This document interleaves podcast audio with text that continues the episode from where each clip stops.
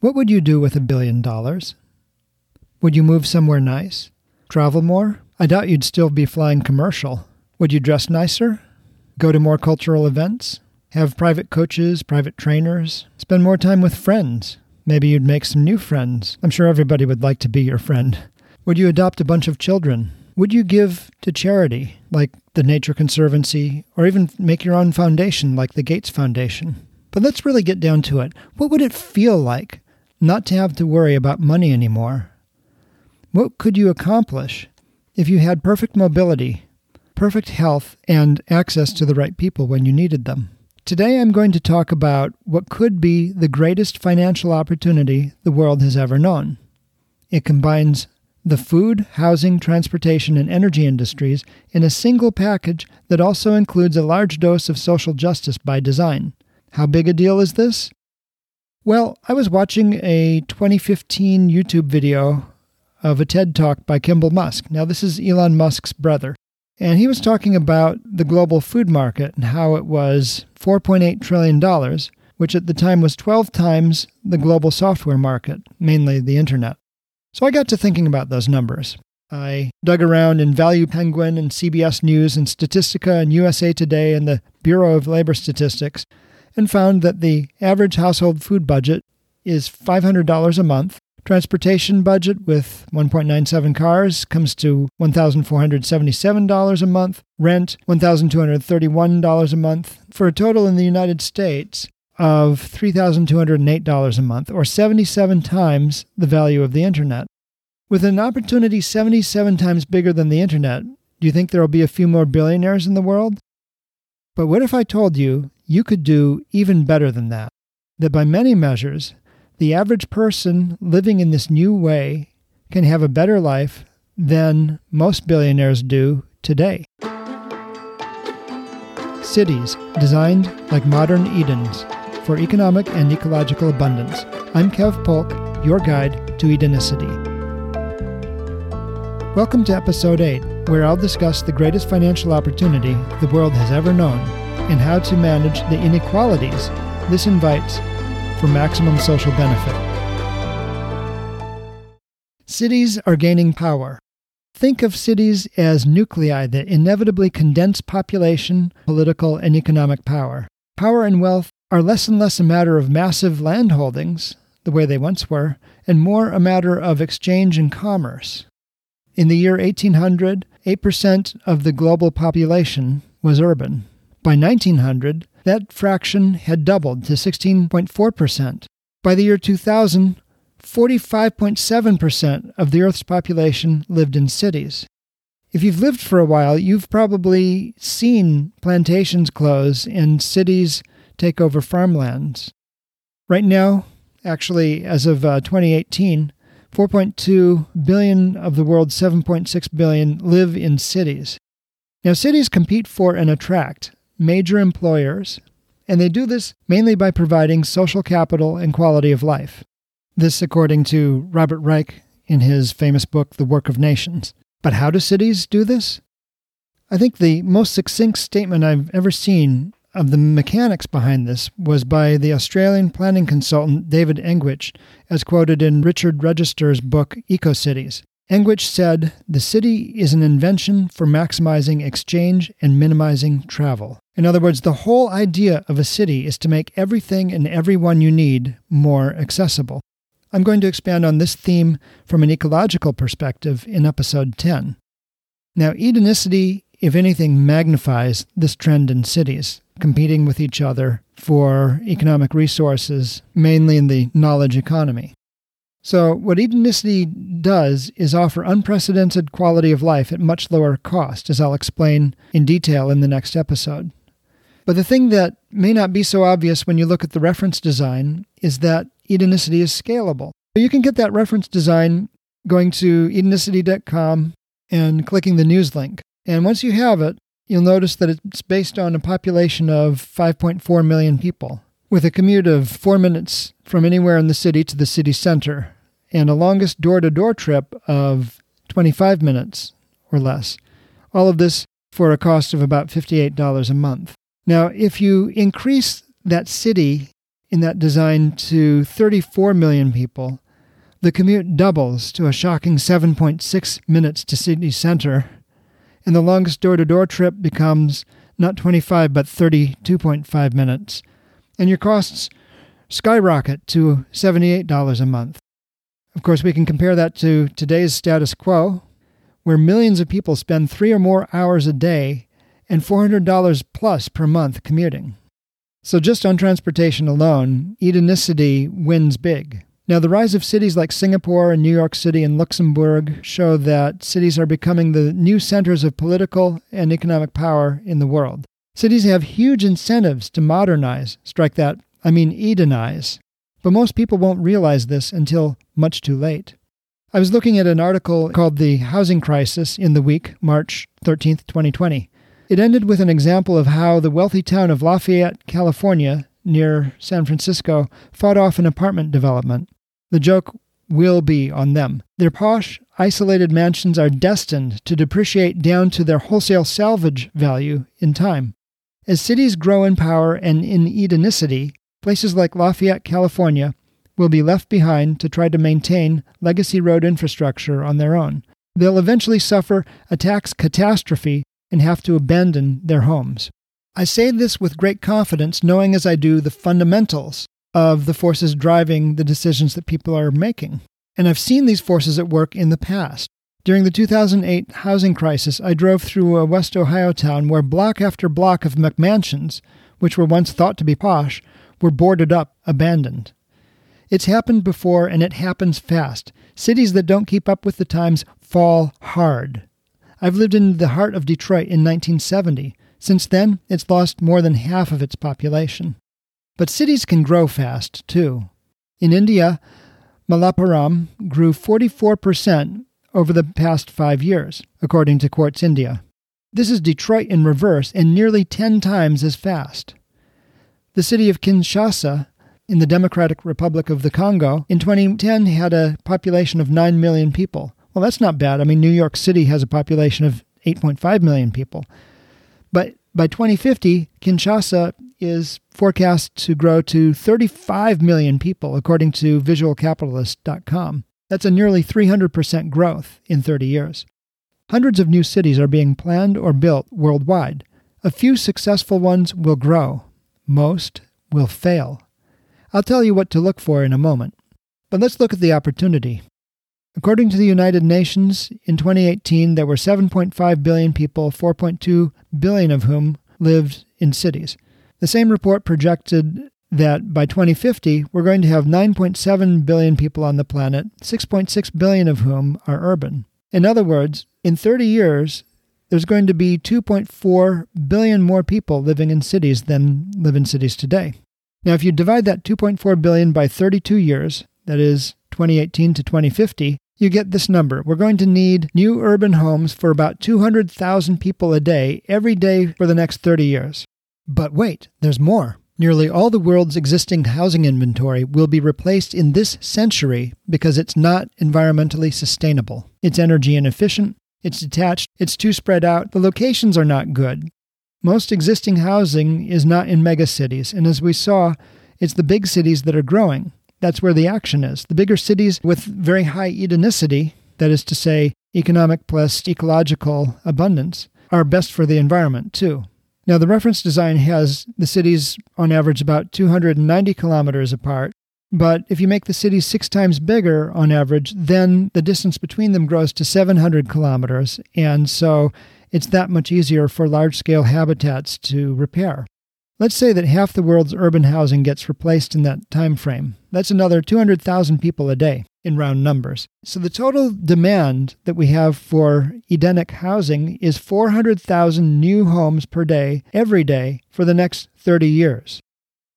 Now, I've run some numbers and I figure that it's possible to build these with housing, agriculture, energy, and transportation for about $43,000 per person. And so that works out per family of four to about $172,000. And with a 30% margin, you'd sell these at about $245,000 to house a family of four. Now, if they get a mortgage at a 4.5% annual percentage rate for 30 years, That works out to $1,246 a month. That's a very reasonable mortgage for a family of four. And remember, too, that it also includes uh, many city services that are not typically rolled into a mortgage. If we capture just 3 hours and 20 minutes of that urban surge at a 30% margin, that's enough to make a billion dollars. Today, if you Google it, there are 2,153 billionaires in the world. Now, what I'm saying is there's enough opportunity in this urban population surge to create 83,000 new billionaires, which is 38 times as many as exist today. Now, of course, it takes massive investment to make that kind of money, so the advantage definitely goes to the incumbents who already have money. So rather than creating 83,000 new billionaires, it's at least as likely that Edenicity could allow 83 of the existing billionaires to become trillionaires. Now, building for ecological fair share without cars, it's really hard to build a lot of inequality into Edenicity, at least as far as daily living is concerned. The very rich might have better materials in their homes. They might live in slightly better locations.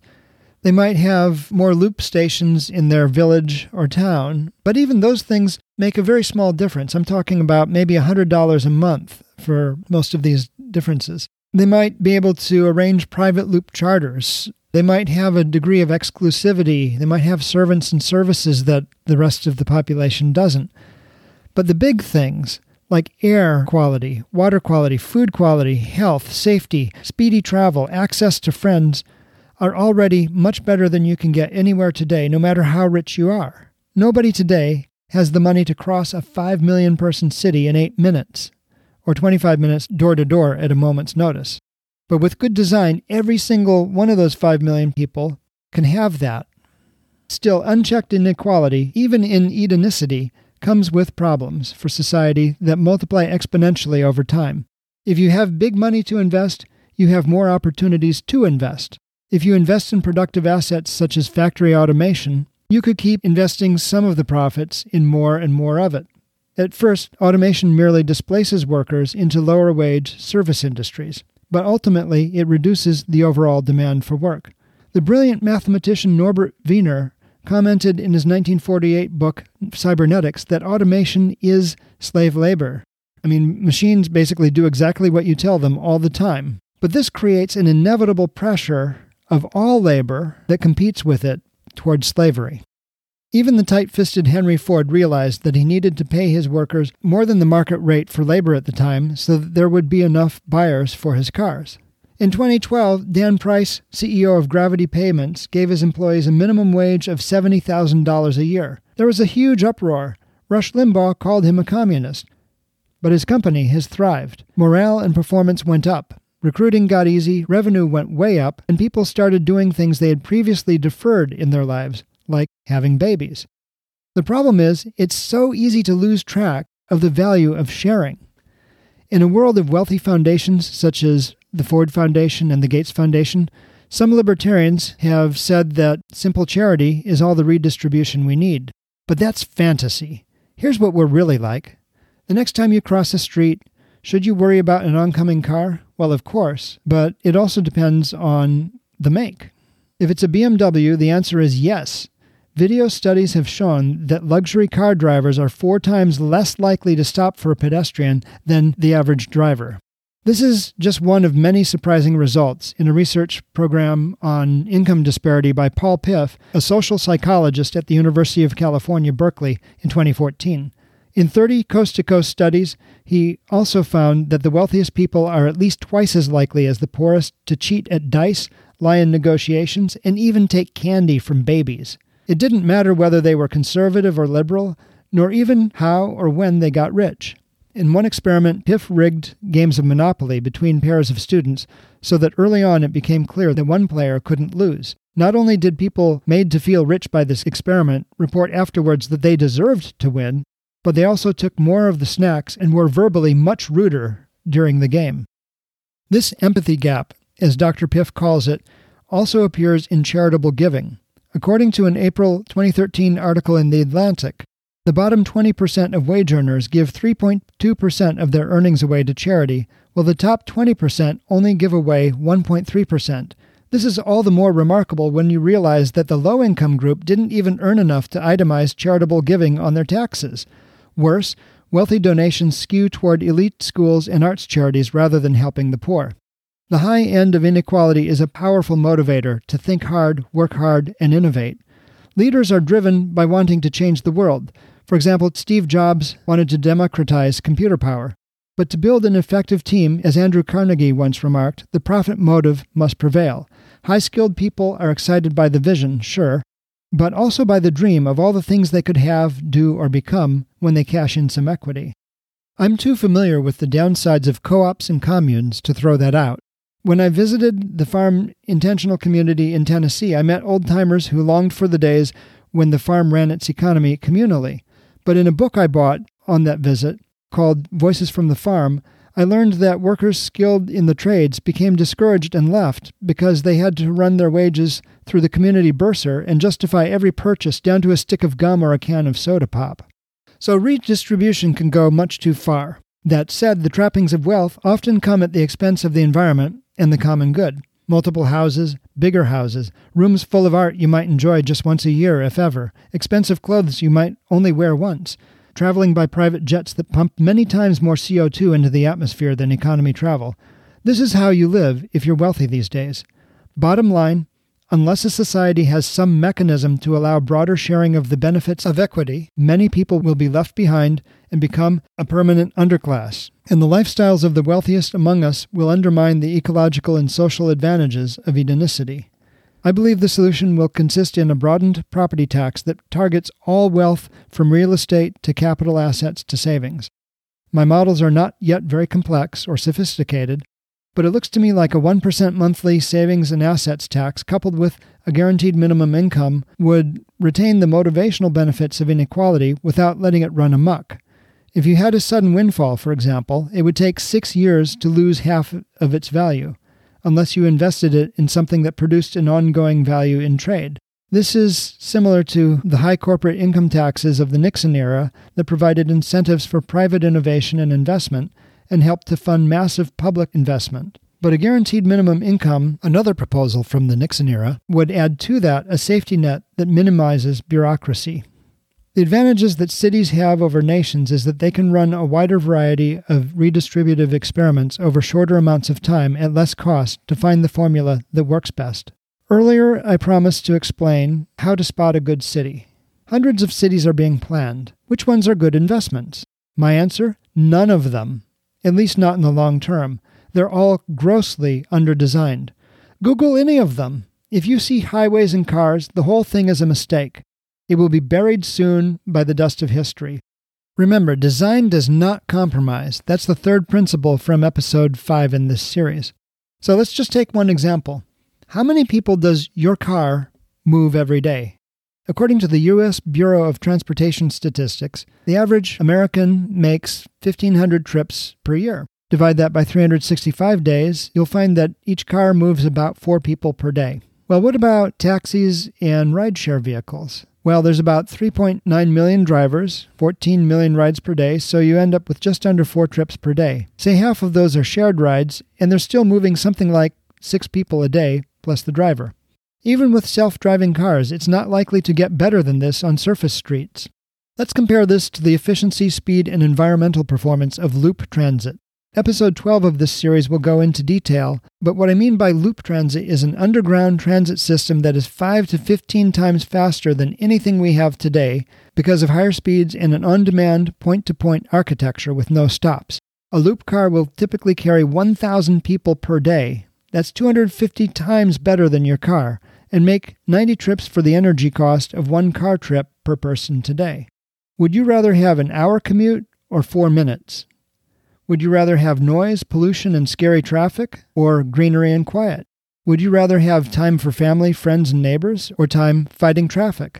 As people answer these questions, they will decide where to live. High Edenicity cities will win, absolutely, and all other cities with their cars, roads, and detached houses will lose, meaning they will empty out and literally fall into ruin. It's very Darwinian and it will happen very fast. Remember, Edenicity is ecological plus economic abundance. Living in a city that has more of it gives you more freedom, more connection, more health, and less stress than any billionaire can possibly enjoy today. Edenicity is the parameter that will make or break every city's success and ultimately reshape our future so it is long and abundant. If you enjoyed episode 8, please be sure to subscribe so you don't miss a show. And please join me next time when I'll apply the design process of factoring to neighborhoods. Perhaps the strangest thing about this exercise is how, despite vast improvements to quality of life and the environment, the end result doesn't look weird at all. I'm Kev Polk, and this has been Edenicity.